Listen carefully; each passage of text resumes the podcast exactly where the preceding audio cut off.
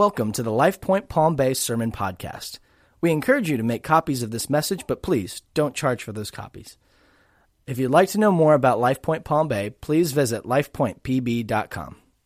If you forgot your Bible at home or in the car or wherever and you'd like to have a copy to look at, you just wave at the ushers when they come by. They have Bibles. They'll be happy to pass towards you, pass to you. So, and we're going to be over in Ephesians 1. We've been there for the last several weeks, continuing in this series, Custom Made Calling. Each of us having a custom made calling. This one's not something you buy off the rack, it's specifically custom made for you. God has a plan for each of our lives. And we're going to continue on this morning as they're handing out Bibles and as you're turning over to Ephesians. Um, I know that we use the internet for all kinds of things, but I sometimes wonder if I use it for strange things.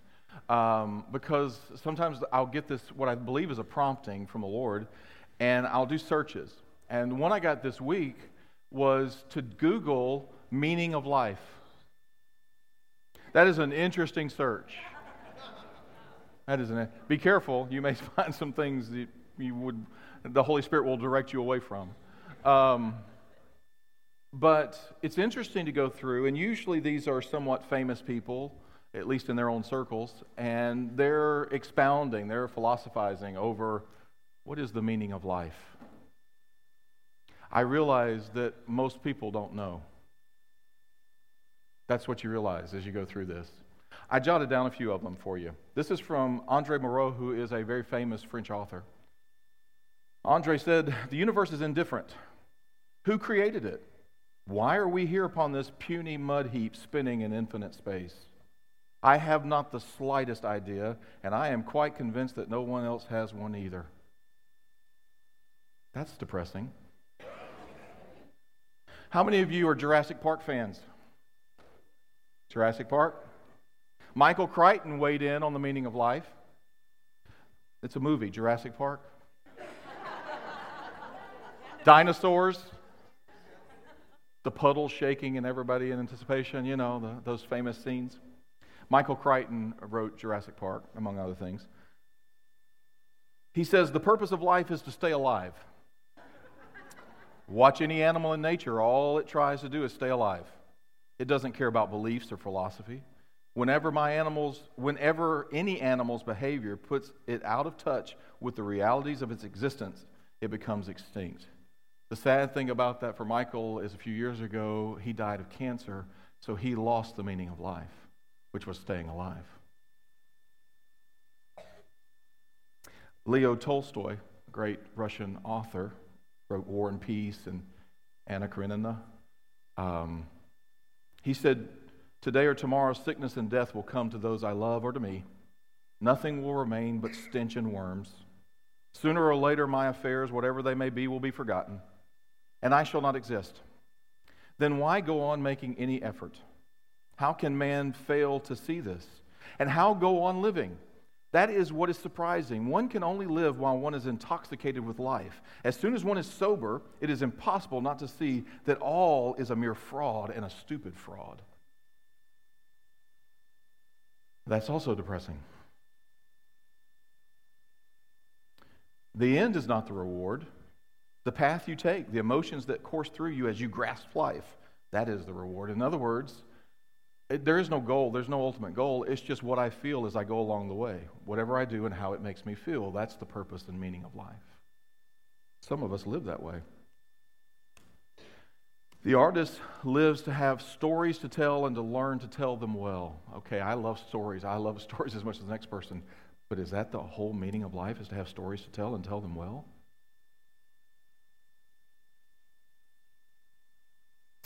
This is another one you'll recognize. Stephen King wrote this. You discarded most of the lies along the way, but held on to the one that said life mattered. Did you get that? You discarded most of the lies along the way, but held on to the one that said life mattered.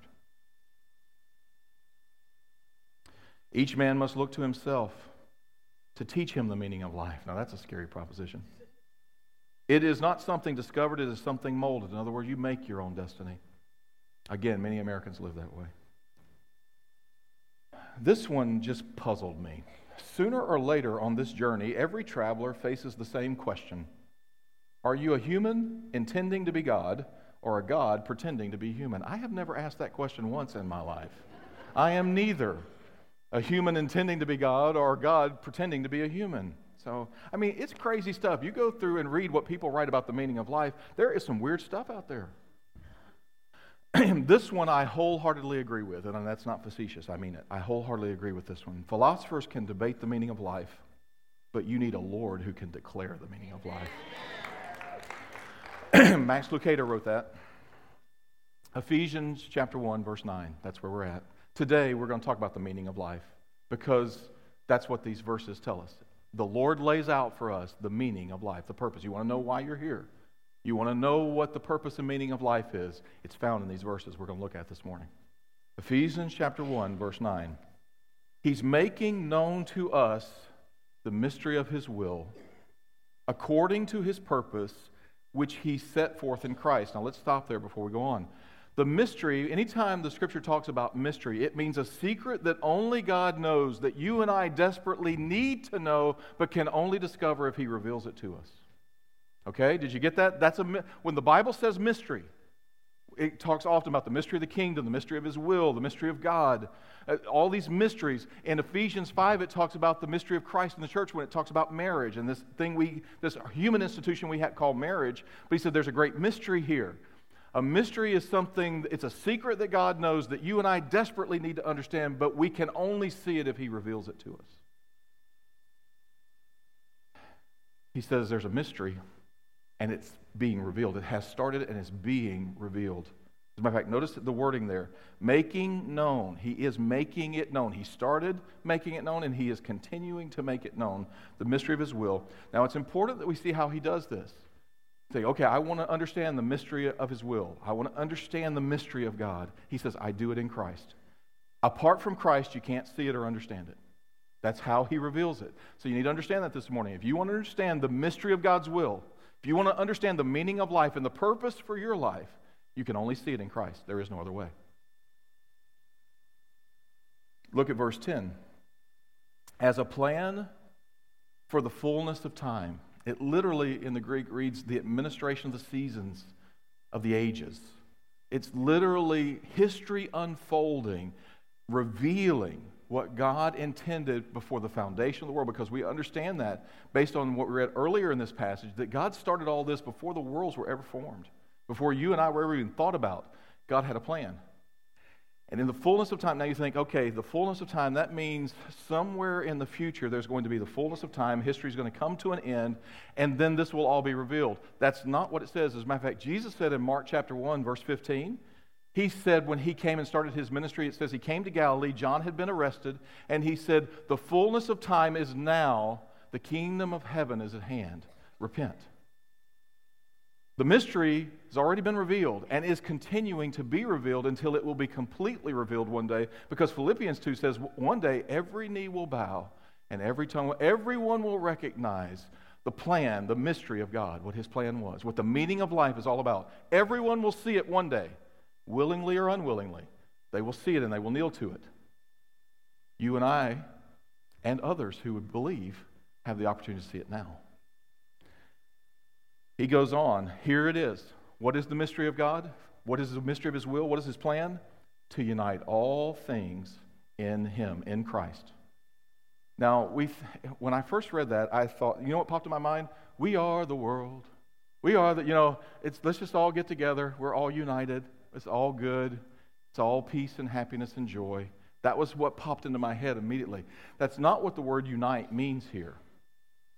The word unite here literally means to head up. In other words, there is a head, there is something that everything else is attached to, aligned with, and submitted to. That's the point. He says the plan of the Father before the foundation of the world was that everything, and notice what it says here everything in heaven, things you can't see, and everything on earth, things you can see. Everything would be headed up in Jesus Christ. That's the will of God. That's the meaning of life.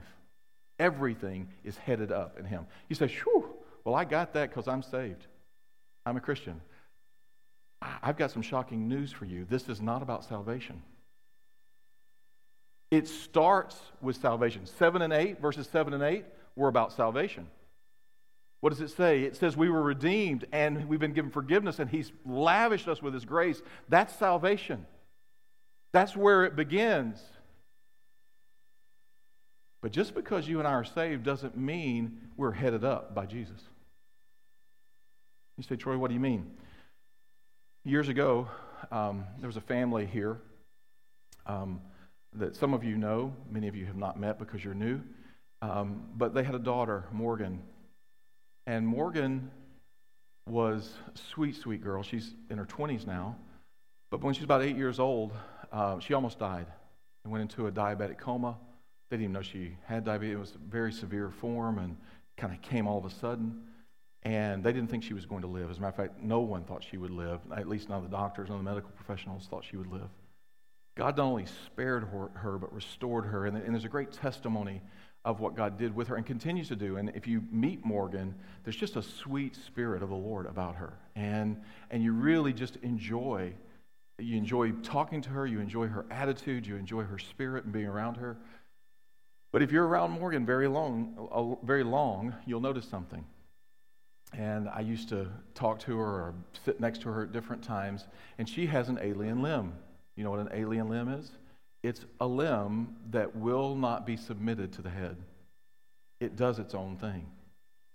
And one of her arms just usually was constantly in motion, and it would go and it was painful to her. It could often be distracting. I'm sure at times it was embarrassing for her.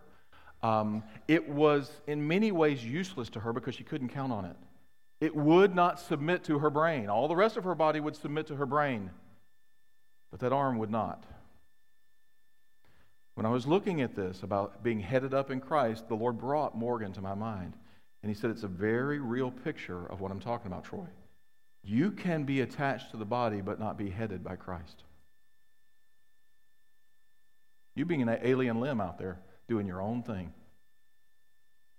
You say, well, are they really saved? That's a question between them and God. I don't go there. Scripture says if you believe and repent, you are saved. I'm not questioning that. What I am telling you as a fact, what I know in my own life by experience and what I know by watching many, many others, you can pray the prayer. You can believe in Jesus Christ. You can believe that He's the Savior. You can ask for that cleansing. But if there's not an ongoing work where He's heading up your life, you're just attached to the body, but you're not under His Lordship.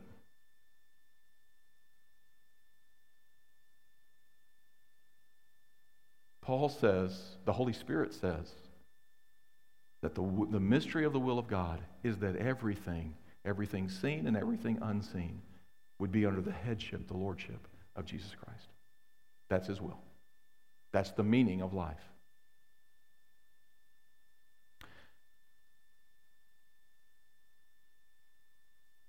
Now, if the Spirit of God is in you, there's a part of you when you hear that, you think, I really, I want that. I want that. I want to I want my life to be headed by Jesus Christ. It means I want think about what the head does. In the head we see. So I want everything I see to be seen through the eyes of Jesus. What do we do in our head? We think. We have a brain. We have a mind. We think. Everything I think, I want it to be guided by what Jesus would say. We have ears attached to our head. Everything I hear, I want to hear him. And there's a part of you, if the Spirit of God lives in you, there's a part of you that desires that. It has to be. If that desire is not in you, then the Spirit of God is not in you. Okay? And I don't mean that to be harsh. I just want to be honest with you. And it's funny, the older you get, the more honest you get. In my early days, I might have tried to couch that in different ways. No, I'm just going to be frank with you. If that desire is not in you, the Spirit of God is not in you. Because that's what the Spirit does. He takes and he stirs in us to say, I want to be more like Jesus. I want to see what he sees. I want to hear what he says. I want to think the way he thinks. I want to live life the way he lived it when he walked on this planet. Because, in a real sense, he is walking it on this planet today through you.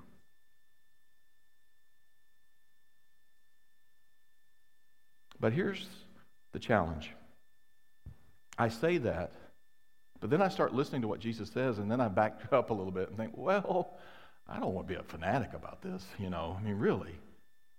Remember last year when we were going through the Beatitudes? You start looking at that, and we, I talked about that as we began going through the Beatitudes. They're radical. Look at Jesus' first recorded message that we have. And he begins to share. He starts with the very first one. He says, Blessed are you when you are spiritually poor, poor in spirit. So I want you to understand what he's saying.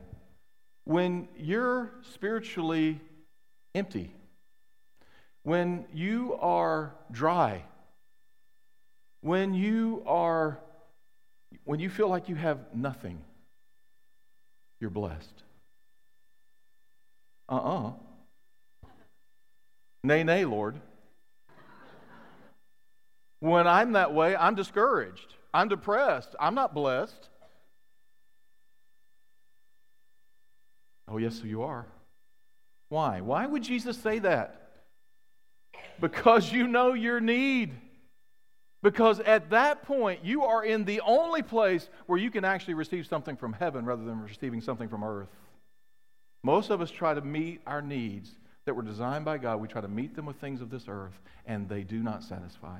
And he says, when you are spiritually poor, you're in a great place. Because then you'll recognize your need and you'll be in a place you can receive from heaven all that he wants to give you. He says, when you're, when you're sad, you're happy. I mean, that's paraphrasing, but basically, blessed are they who mourn. Well, that's just wrong, Lord. I'm not happy when I mourn. He says, Oh, yeah, you are. Think about in your life how many times you've received supernatural comfort from the Holy Spirit when everything was going well. It's rare, probably. The main reason we don't tend to look for it or think we need it or have any expectation. But when I am sad, when I am mourning, when I am broken, then I go looking for the Holy Spirit to be my comforter. Yesterday in the men's time, Kevin was talking about warfare prayer and spiritual warfare and praying. And I love what he said is that we are all warriors. We're all we're all in a battle. You know the reason we don't do much warfare praying is because we don't see the war. If I don't see the war, there's no, there's no point in fighting. What is Jesus saying? He's saying, I, I don't care what you normally think. I don't care what every other voice tells you. But when you're poor in spirit, you're blessed. When you're mourning, you're blessed. When you're hungry, you're blessed. When you're meek, I don't like meek. It rhymes with weak. And so we think, well, I got to be weak. That's not what the word means. There's incredible strength in meekness. Yes, he was. He was meek. It says of Moses, he was the meekest man on earth. There's not a weakness there, there is a yieldedness in meekness. When I have to yield what I think I'm rightfully deserved, I'm blessed. I don't feel that way most of the time, do you? See, we talk about, I want to be headed up by Jesus. And then I start listening to what Jesus says, and Lord, is there another way to be headed up by Jesus? Is there a plan B?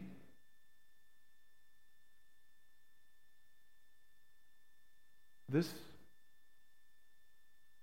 is vitally, vitally important, folks. Most, I'm not talking about lost people, most believers never experience meaning in life because they never experience what it is to be headed by Jesus. I'm not talking about lost people. I'm talking about us. Colossians 1 says he's the head of the body, and in all things he is preeminent. He's above all others. Everything else subservient to him, to what he says, to where he leads. I look back over my life, and the great challenge of my life is not has not been knowing the will of God, the mystery of His will. The great challenge has been submitting to it.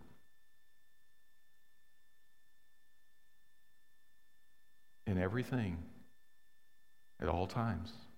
And I haven't been there. I'm growing in it. By the way, I love that in this passage because it's being revealed. It was revealed. It started 2,000 years ago. Jesus said, The kingdom has come, and it is now among you. The kingdom is here, and it's continuing to work until the culmination of time, the end of history, whenever that happens.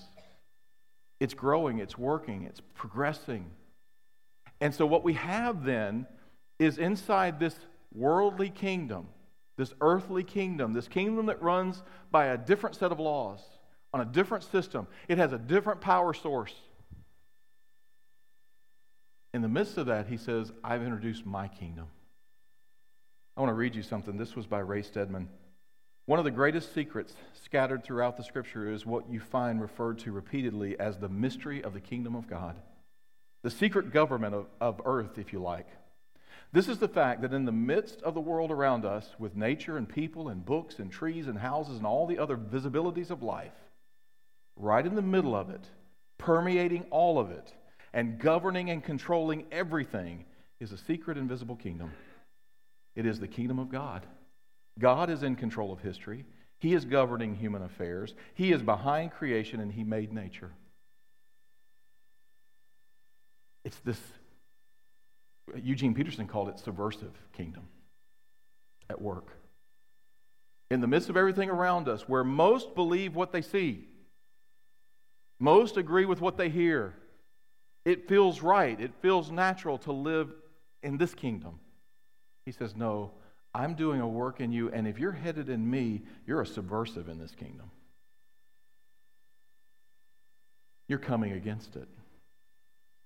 I designed and I gave you authority and power to do so. Now, I could spend weeks on this subject, but I'm not. Okay, I'm not going to do that. Some of you got worried. I'm not. Not at the moment. I'm going to do something hopefully very simple this morning because I'm a very simple man. When I see something like this, my first question is okay, Lord, how do I do it? If, it, if, I, if the Spirit doesn't reveal to me how do I do it, what good is it? It's just information that I go out and, well, that was nice. Thanks. More stuff to fall out later. All right? What do I do with it? How do I live a life headed up by Jesus? Part of it we're going to see next week. The power for doing that we're going to look at next week in verses 13 and 14. It's been interesting. We started with the Father in verses 3 through 6, 7 through 12 are about the Son, 13 and 14 about the Spirit.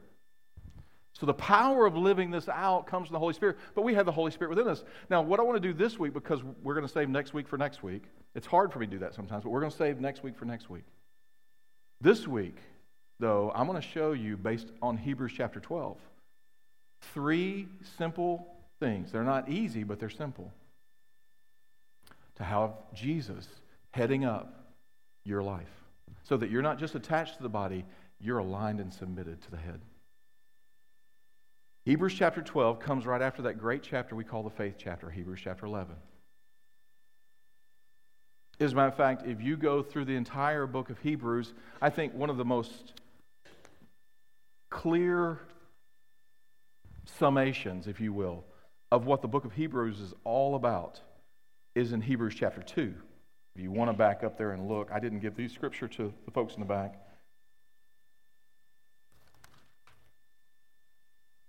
Look at Hebrews chapter 2, verse 1. This theme runs all the way through the book of Hebrews. He says, Therefore, Hebrews 2, verse 1, therefore we must pay much closer attention to what we have heard, lest we drift away from it. What is he saying? He's saying, You have got to take this seriously. You've got to pay attention. It's more than just, okay, I came in and I heard something. I heard information. I heard something that stirred me in some way. No, he says, I want you to pay attention. I want you to enter into it. I want you to wrestle with it. I want you to meditate on it. I want you to allow it to do its work. Let, let the word do its perfect work. Believe it and let it do its perfect work. And you're going to see that theme all the way through the book of Hebrews. And then we get over to chapter 11. It makes sense in chapter 11 that he has a whole chapter of these heroes of faith, as we call them. Those who believed God. They paid attention to what he said, they paid attention in spite of what they saw around them. Noah's building an ark for 120 years, and he's listed in that list. It has never rained and he's building a vessel to keep them safe from a bunch of water, and it has never rained. Abraham is 100 years old, and his wife is 90, and God says, I'm giving you a child of your own loins. Matter of fact, not just one, I'm going to make you the father of many. But there's no human way for that to happen, as far as Abraham can see. You have this whole chapter about believing God when you can't see when it doesn't make any sense, when basically it doesn't line up with this kingdom that we live in. I've probably shared this story before, but sometimes I forget which ones I've shared. So if you've heard it, indulge me, and if you haven't, it'll be new. Um,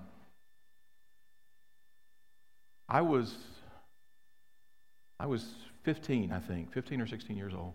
I think I was 15. And one day, my mother was in a traffic accident and she was dri- actually driving back from dropping me off at school. And she merged onto a divided four lane road. It was pretty open, usually hardly anybody on. This is South Mississippi, and you know, even in rush hour, that I mean that were 12 cars at rush hour, you know. So uh, there, there usually it was pretty empty, and so she's merging onto it, and for whatever reason, whether she wasn't paying attention or thinking about something else, she merged and went immediately to the left-hand lane, and Uh, and she's going slower in it. She didn't recognize that there was a pickup truck that was coming very, very fast. It speeds over 100 miles an hour. A man was driving his pregnant wife to the hospital. She had gone into labor. And they were just a few miles from the hospital when all this happened. So he is flying down this road, and mom never saw him. She pulls out in front of him, and so he tries to move. Of course, he's driving a truck with big old mud tires, and they gripped on that asphalt, and that truck just flipped. And it flipped, and it flipped, and it flipped. The mom, the mother, perfectly okay, not a scratch on her. The baby's fine. The ambulance arrives, takes her on to the hospital. But the young man was seriously injured, the, the young man driving the truck. And my mom recognized it. She stopped, she pulled over, she went to them, and she's talking to him and, and really didn't know whether he would live or die. And so she's sitting there, she's talking to him, holding his hand, calling him by name, talking to him. And, and since she didn't know whether he lived or died, she asked him, said, do, do you know Jesus? And he goes, No, ma'am, I, I really don't. This is Mississippi, so everybody says, No, ma'am, and yes, ma'am, and that kind of thing. And no, ma'am, I don't. So my mother shared Christ with him laying right there on the asphalt. And he believed and received the Lord Jesus Christ laying right there. And the ambulance arrived and took him on off to the hospital. My mom went up to see him, check on him, pray with him. He, his neck was broken. He was paralyzed from the neck down. He did survive. But then um, my mom went to visit him one day and they stopped and they wouldn't let her come in. And they said, You can't be here. And she said, Why can't I be here? I want to just, you know, I want to see him. I've been praying for him. And, and they go, Well, you are being sued. And so it's no longer appropriate for you to be here.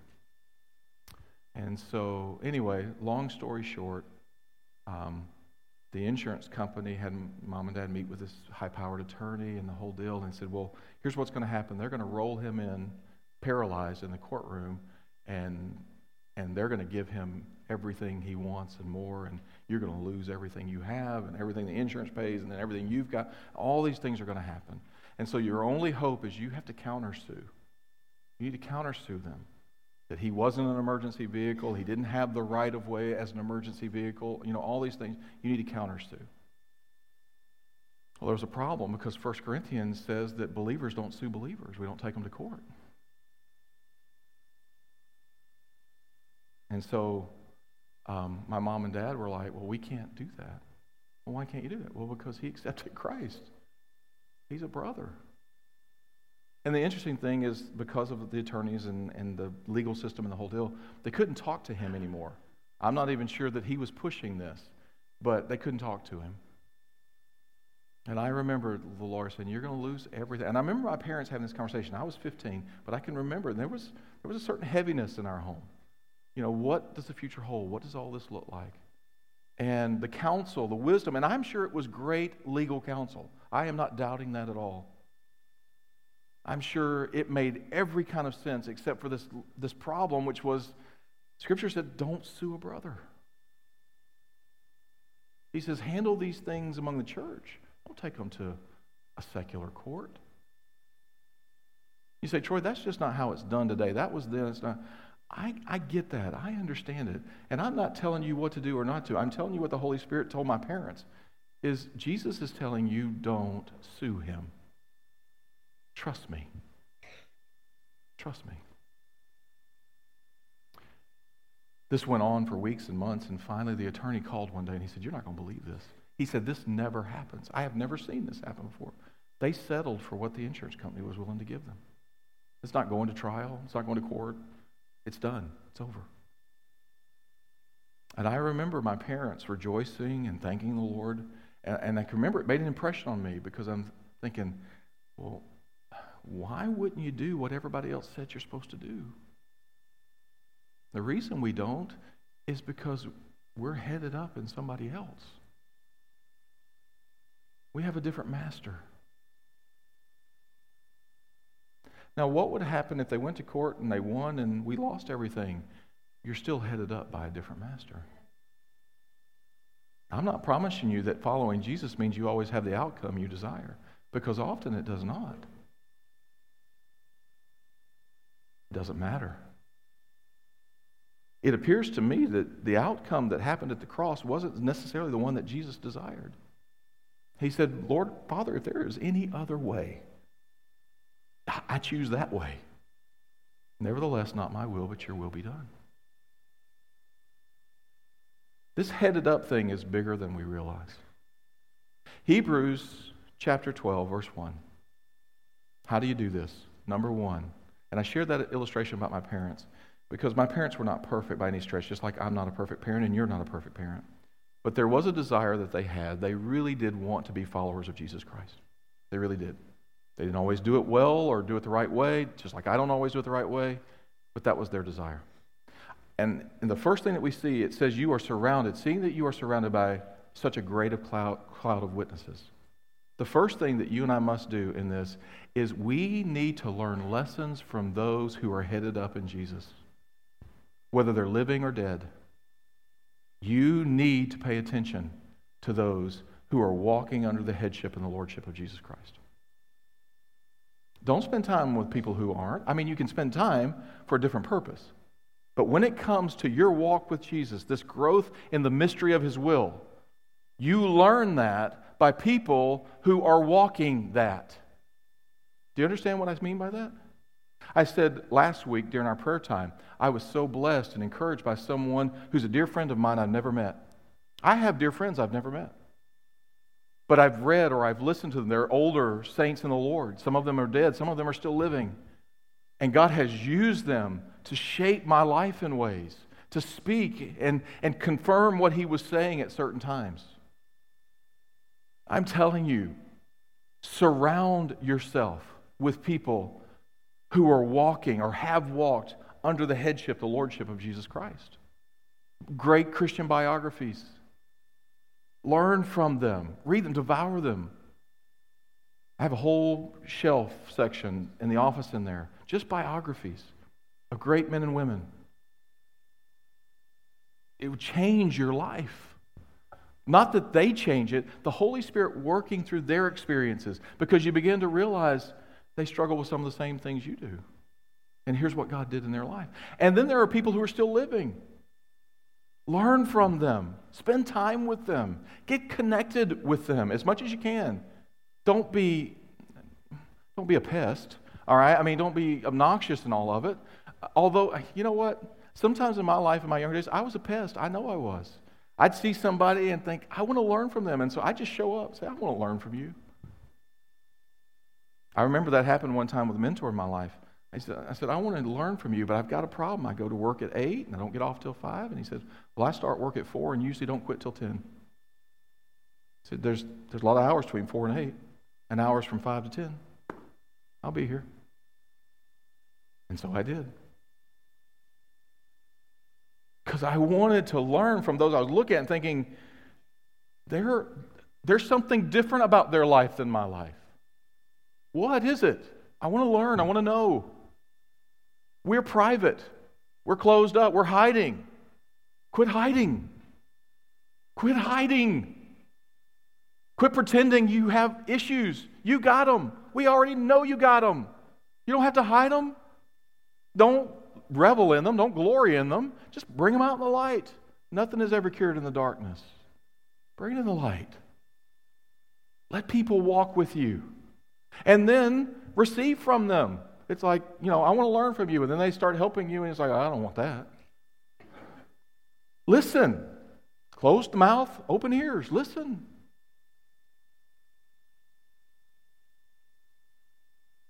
Number two, it says, lay aside every weight and the sin that so easily besets you, causes you to stumble. I'm going to tell you what I believe about this passage and why I believe it. There'll be others who can disagree. So I'm not telling you this is the, the Word of God is lay aside every weight and the sin that so easily besets you. That is the Word of God. Here's what I believe about that. Here's what I think it means. The weight are the things that we've grabbed onto, the lies that we've grabbed onto that we shouldn't have believed. And the sin that so easily causes us to stumble, we automatically think sins and think, oh, I need to quit doing that one, I need to quit doing that one, I need to quit doing that one. I don't believe that's what he's talking about here because the whole point of this section of Hebrews is about believing, it's about having faith. The sin he's talking about here is unbelief. So we listen to voices we shouldn't listen to, and that becomes a weight on us, and we won't listen to the voice we should listen to, and that's a sin. It's the sin of unbelief. We put these weights on and they tie up our, they bind up our heart. They put chains around our feet. They distract our attention and they sap us of energy. Because that's what lies do.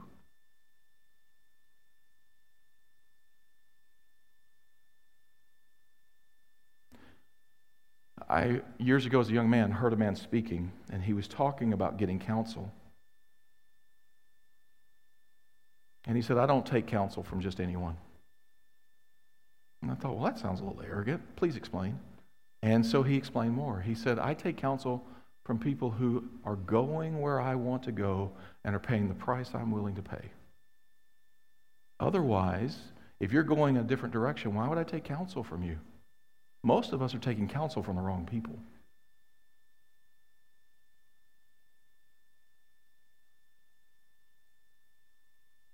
Lay off the weights, the lies that you're believing that are weighing you down. And that's a good test. This thought, when it comes to my mind, does it weigh me down or lift me up? Does it, does it bind up my heart or set it free? Does it release my feet or does it keep me in chains? Does it distract me from what's really important or does it focus me on who Jesus is and what he's doing? These are good questions to ask about these things that come into your life. Does it drain and sap me of energy? Now, this one's a little tricky because you can be doing the thing that God called you to do, that Christ is leading you to do, and that will also drain and sap you of energy. Jesus got tired, okay? So that one's a little tricky. You're going to pray, the Spirit's going to have to give you wisdom, but the other ones are much clearer usually. And here's the last one it says, looking unto Jesus. I, I say it, I'm, I'm going to translate it this way. Again, this is my word. The word says, looking unto Jesus. But here's how the Holy Spirit speaks it to me.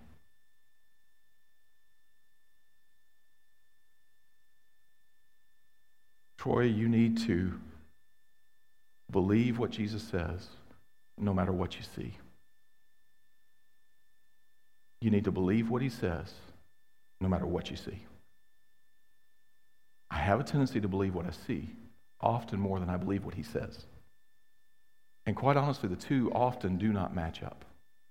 Believe what he says. For example, we talked about it earlier. When he says that I'm blessed because I'm poor in spirit, I'm going to believe him even though what I see is very different. I think people are blessed when they're not poor in spirit, based on what I see. I think people are blessed when they're not mourning based on what I see. I think people are blessed when they're not meek based on what I see. But that's not what he said. I want to demonstrate this to you. Now, I'm going to give you some instructions. Are you listening? All right. Here are the instructions. I'm going to ask Liz in just a moment to put a picture up. She's going to leave it up for five seconds. You are to read it. It's very short. You are to read it. She's going to leave it up for five seconds. She's going to take it back down. You are not to say a word. Okay? If you've seen this before, close your mouth. All right? If you haven't seen it before, still don't say a word. Either way, don't say anything. I'm going to ask you a series of questions after you see it. Okay, are you ready? You understand the instructions? We're going to put it up for five seconds, and then we're going to take it down.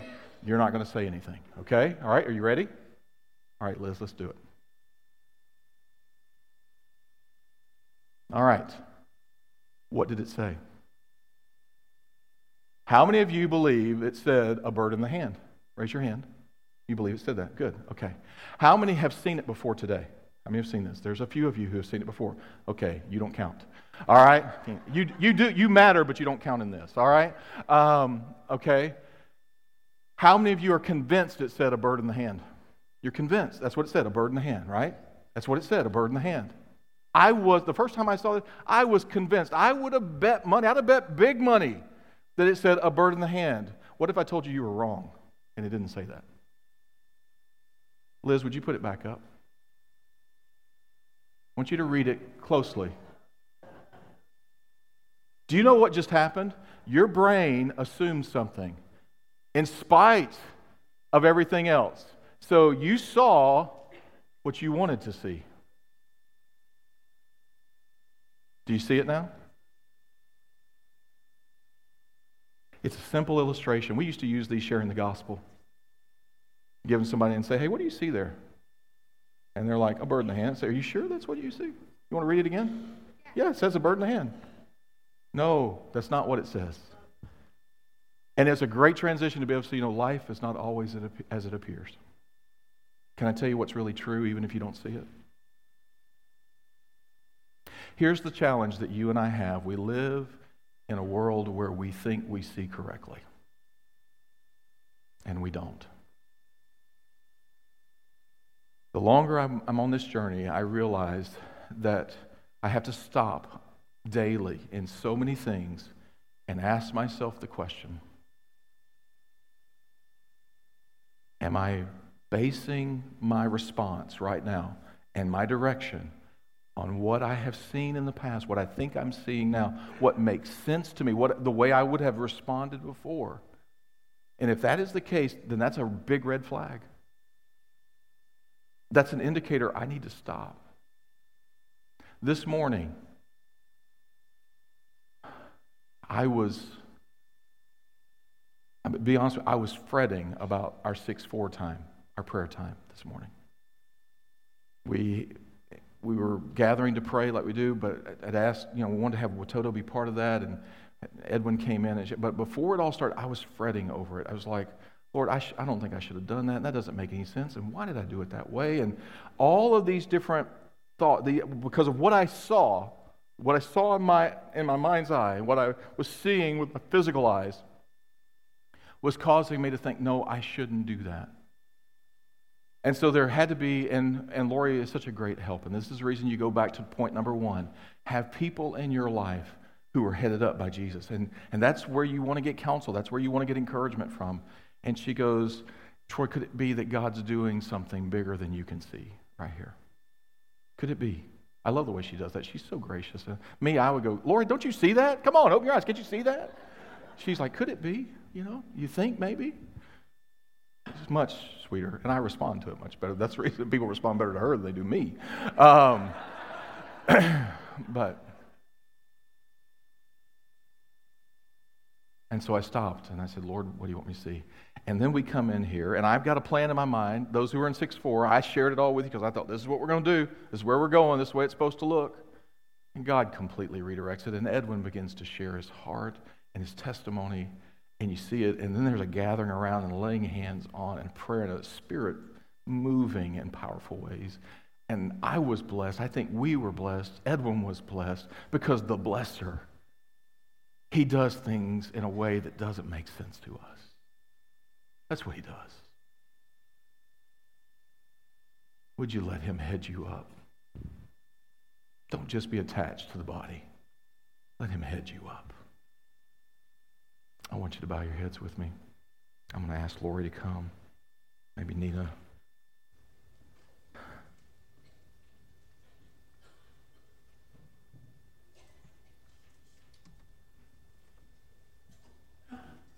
In a moment, they're going to lead us in a song. Um, when you know, Lord, I need you. Oh, I need you. Every hour, I need you.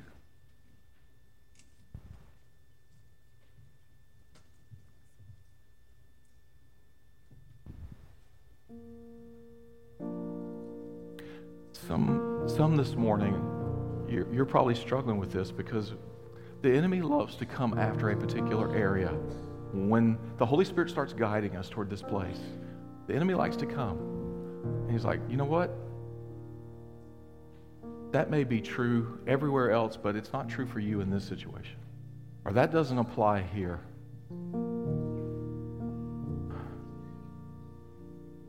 Well, Troy shared that, but he doesn't know he doesn't know what that person did. That doesn't apply in this situation.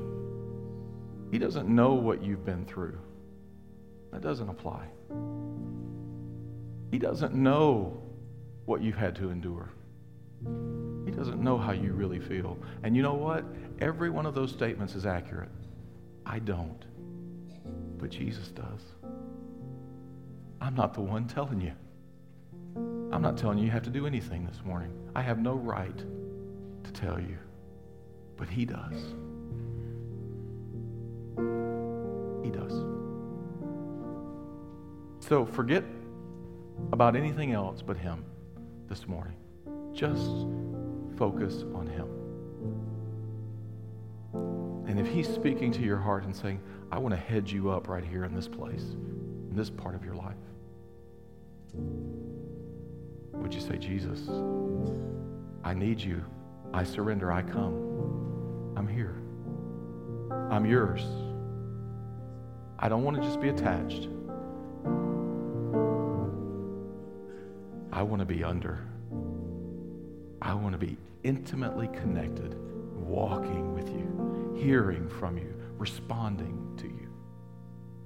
We're going to talk more next week about how to do that in the Spirit, how the Spirit aids us in that. But today, don't wait till next week. Today, say, Lord, I want that. You're stirring it in me by your Spirit. I want it. I surrender to you. Lord Jesus, I pray for each one here. Because we're all growing in this, if we're honest. None of us have arrived. We're still being headed up, we're still in the process. But Lord, there's a danger for us, those, especially those of us who've known you for a while. We get kind of set, apathetic, lethargic. We kind of get to a place and we're stuck. Oh, Holy Spirit, would you unstick people today? Would you release?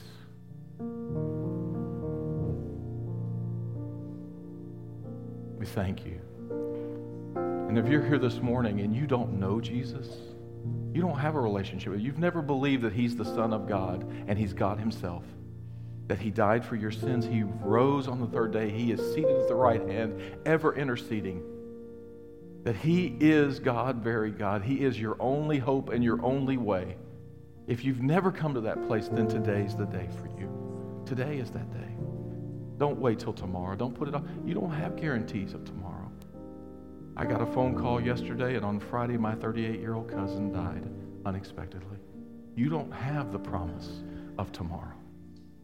You don't have it. You have today. That is not to put pressure. I'm not trying to manipulate you. I am speaking honestly to you. You don't have the promise of tomorrow. You have today.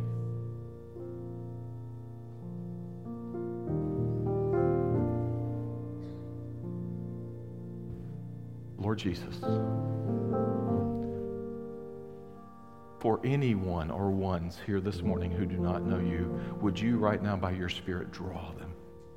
Just draw them and cause them to be willing to say, I come. I come. I believe. I repent. In other words, I turn from the way I have believed and walked. I'm going to walk a new way. I'm going to have a new head. I've got a new boss.